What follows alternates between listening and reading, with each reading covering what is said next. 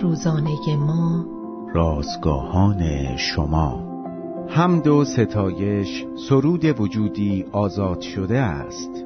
شستمین روز از شماره دهم نان روزانه ما. حمد و ستایشی از دلهای پاک. عنوان و مزمور پنجاه و یک آیات هفت تا هفته متن امروز ما از کلام خداست.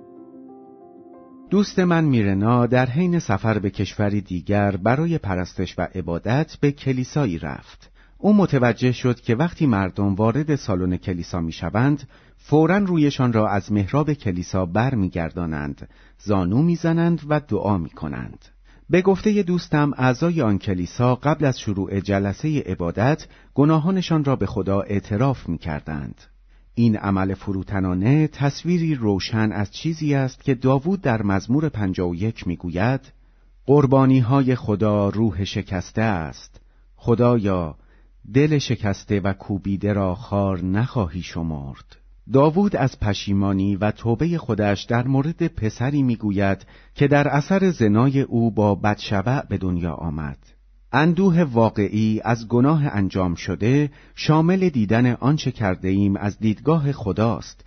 یعنی اینکه اشتباه بودنش را به روشنی ببینیم. از آن بیزار شویم و دیگر نخواهیم به آن ادامه دهیم. وقتی به راستی به خاطر گناهانمان شکسته می‌شویم خدا با مهربانی تکه های شکسته را کنار هم قرار می دهد. اگر به گناهان خود اعتراف کنیم او امین و عادل است تا گناهان ما را بیامرزد و ما را از هر ناراستی پاک سازد. این آمرزش باعث می شود بتوانیم با شادابی پذیرای خدا باشیم و بهترین نقطه شروع برای عبادت و پرستش است. داوود بعد از توبه اعتراف و آمرزیده شدن از سوی خدا با این سخنان واکنش نشان می دهد خداوندا لبهای مرا بکشا تا زبانم تسبیح تو را اخبار نماید. فروتنی واکنش درست نسبت به قدوسیت خداست و حمد و ستایش واکنش قلبی ما در برابر آمرزش اوست.